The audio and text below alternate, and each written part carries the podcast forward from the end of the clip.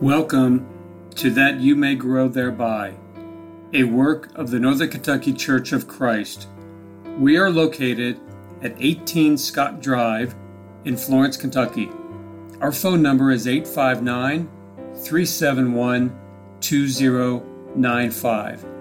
You can also visit us at www.nkcofc.com. And now, that you may grow thereby.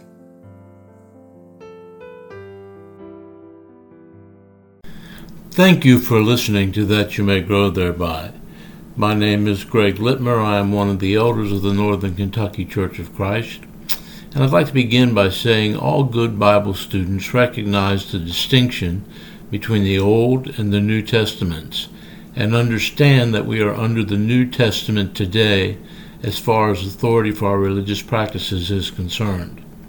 At the same time, we recognize that Paul wrote in Romans 15 and verse 4 For whatever was written in earlier times was written for our instruction, so that through perseverance and the encouragement of the Scriptures we might have hope. In this episode, I want to direct our attention to one of the books of the Old Testament that seems to just sort of get skipped over by so many when they're studying God's Word. I want to talk about the book of Leviticus. It is admittedly not an easy book to read. It contains numerous laws and regulations that can prove to be tedious and difficult to work your way through. That's probably why a lot of people don't spend a great deal of time in the book. Leviticus deals with God's laws related to the individual as a worshiper and to the priesthood as administrators in that worship. It is part of that system of law known as the Law of Moses, and it deals with the covenant God had made with the nation of Israel. Because of this, there are, quite naturally, some items in the book that have no direct meaning or significance to us today. However, there are in the book of Leviticus numerous principles and lessons that are most certainly applicable to us, and it is some of those lessons that I want to talk about in this episode. We're going to look at some unchanging principles found in the book of Leviticus. The first principle I want us to notice from the book is the sacredness and the importance of worship. As I have studied Leviticus, I cannot help but be impressed with the details given by the Lord as he instructed the people in the matter of worship and service to be offered unto him. The specific and even minute directions given surely surely show the seriousness and the sacredness that God attaches to the worship that men render unto him. The point is made again and again in Leviticus that the worshiper should worship God from the standpoint of wanting to please him and not from the standpoint of seeking to please himself. If we turn over to the first chapter of Leviticus and look at verse 9, just part of the instructions that are being given concerning the offering of a burnt offering. The verse says, its entrails, however, and its legs he shall wash with water. And the priest shall offer up in smoke all of it on the altar for a burnt offering, an offering by fire of a soothing aroma to the Lord. Notice now, man's worship is called a soothing aroma to the Lord in this verse. And that is just one of over a dozen times that that same phrase is used to describe various aspects of man's homage to God. My friends, God pays attention to how men worship Him, and He is pleased when the worship is offered properly and according to His instructions. Obviously, we live in a time when men pretty much disregard God's instructions concerning worship, when the general practice is to worship God in the way that man sees fit and to ignore His instructions and His desires. The cry of today is give the people what they want do anything to get the people into the building and continue to make it bigger and more entertaining so the people will continue to come in. There is not a whole lot of attention paid to what God has said he wants in worship to him. But Leviticus clearly teaches that God is concerned about how men worship him, and it is equally clear that God gave his instructions concerning worship for a reason, and he expects his instructions to be followed. When men fail to follow the Lord's instructions in worship and substitute their own ideas, their worship is useless. rejected by God, and the consequences will ultimately have to be suffered. Let's look at Leviticus chapter 10, verses 1 and 2, a very well known passage of Scripture. There we find now Nadab and Abihu, the sons of Aaron, took their respective fire pans, and after putting fire in them, placed incense on it, and offered strange fire before the Lord which he had not commanded them. And the fire came out from the presence of the Lord and consumed them, and they died before the Lord. Now, without going into all the details, we need to notice that these two priests, Nadab and Abihu, sons of Aaron, obviously looked upon this aspect of the worship with somewhat less than the attitude God wanted.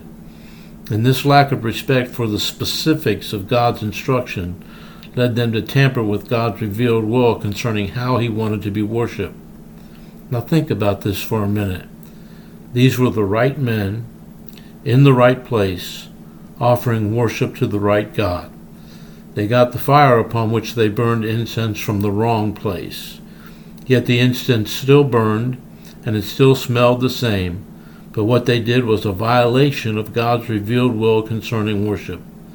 The lesson is clear, but apparently difficult for many people to believe. When God specifies the manner and the type of worship he desires, he will not accept substitutes, no matter how small a matter it may appear to be to us.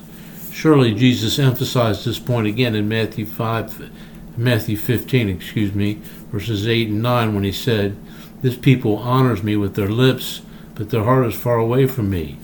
But in vain do they worship me, teaching as doctrines the precepts of men.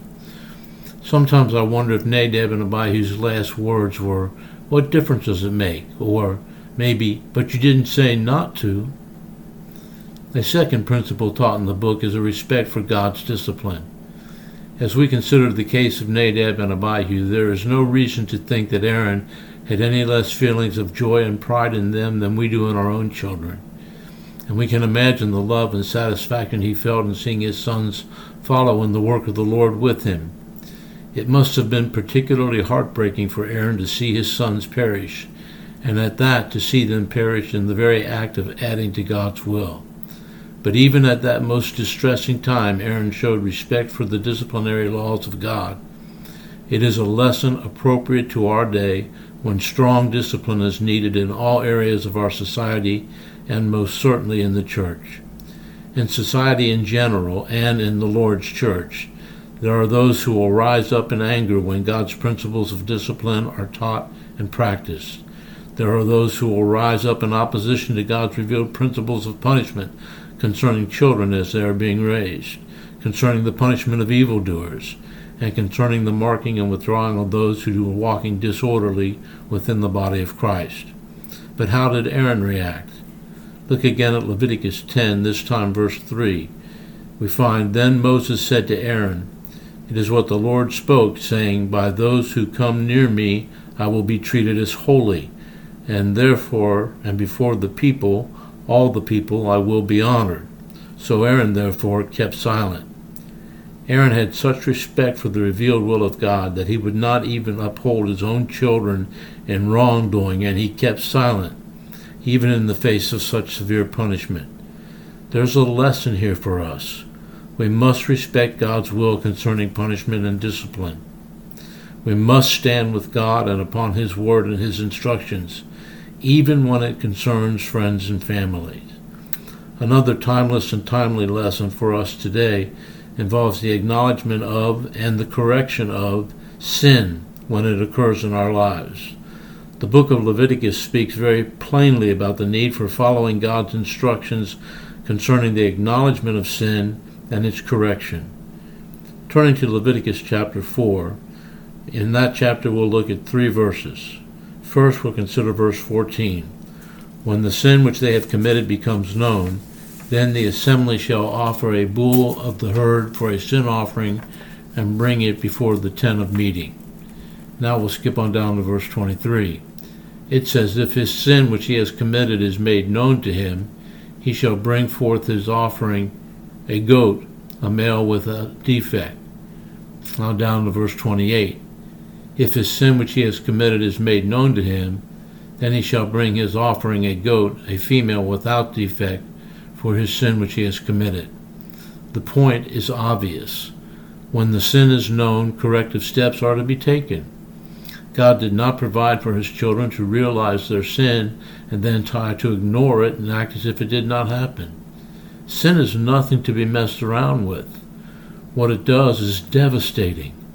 Look at Isaiah chapter 59, verses 1 and 2, where Isaiah wrote, Behold, the Lord's hand is not so short that it cannot save, nor is his ear so dull that it cannot hear. But your iniquities have made a separation between you and your God, and your sins have hidden his face from you, so that he does not hear. The book of Leviticus emphasizes the urgency of taking the necessary corrective steps. The principle is the same today. Sin must be dealt with immediately when it is known. Still another clear lesson from Leviticus involves the condemnation of sins of immorality and sexual misconduct.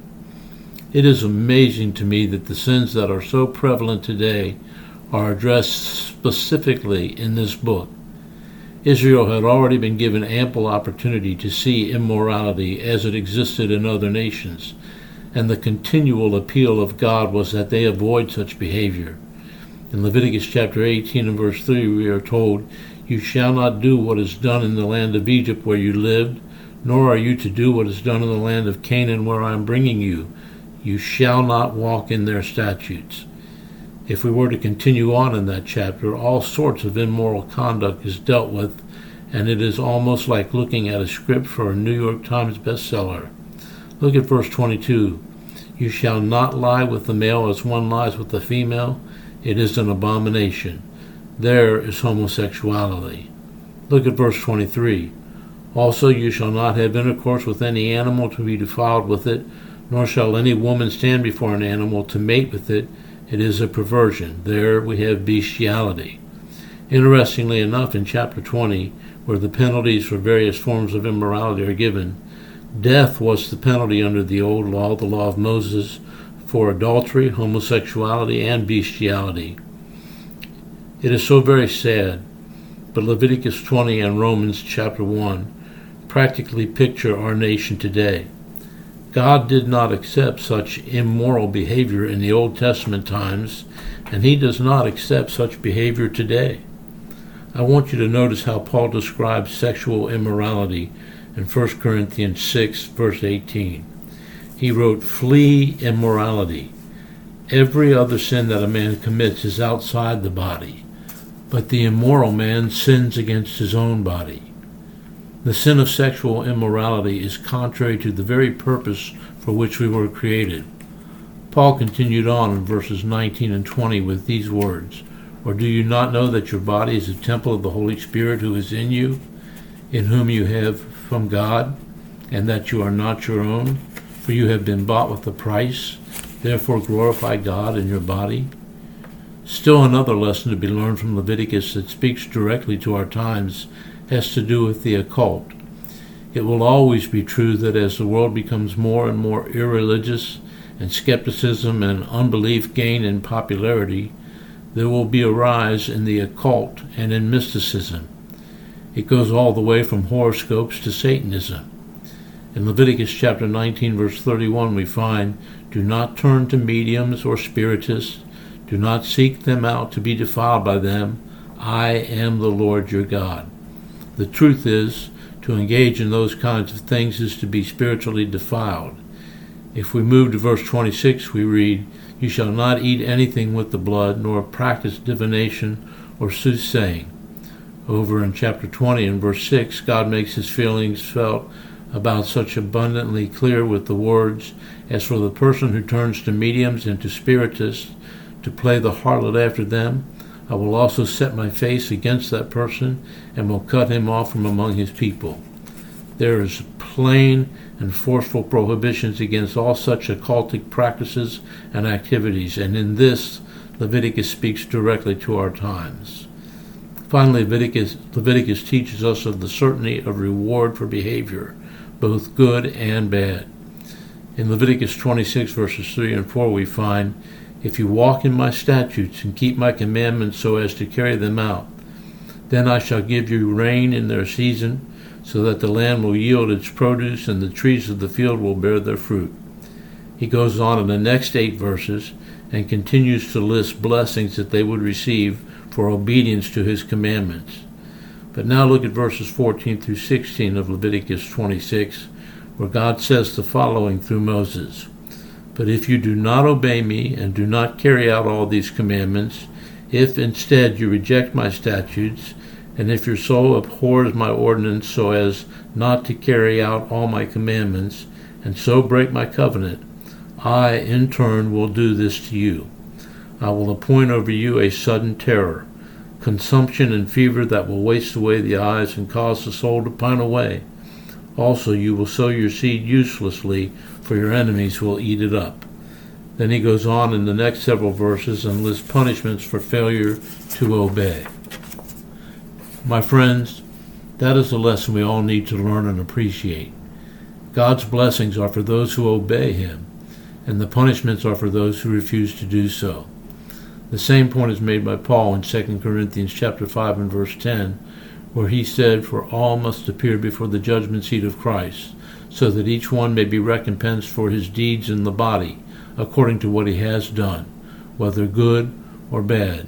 The book of Leviticus, so often overlooked in Bible study, speaks loudly to us today in its portrayal of such vital biblical principles. Remember, the things written aforetime were written for our learning, that we, through patience and comfort of the Scriptures, might have hope. Thank you for listening.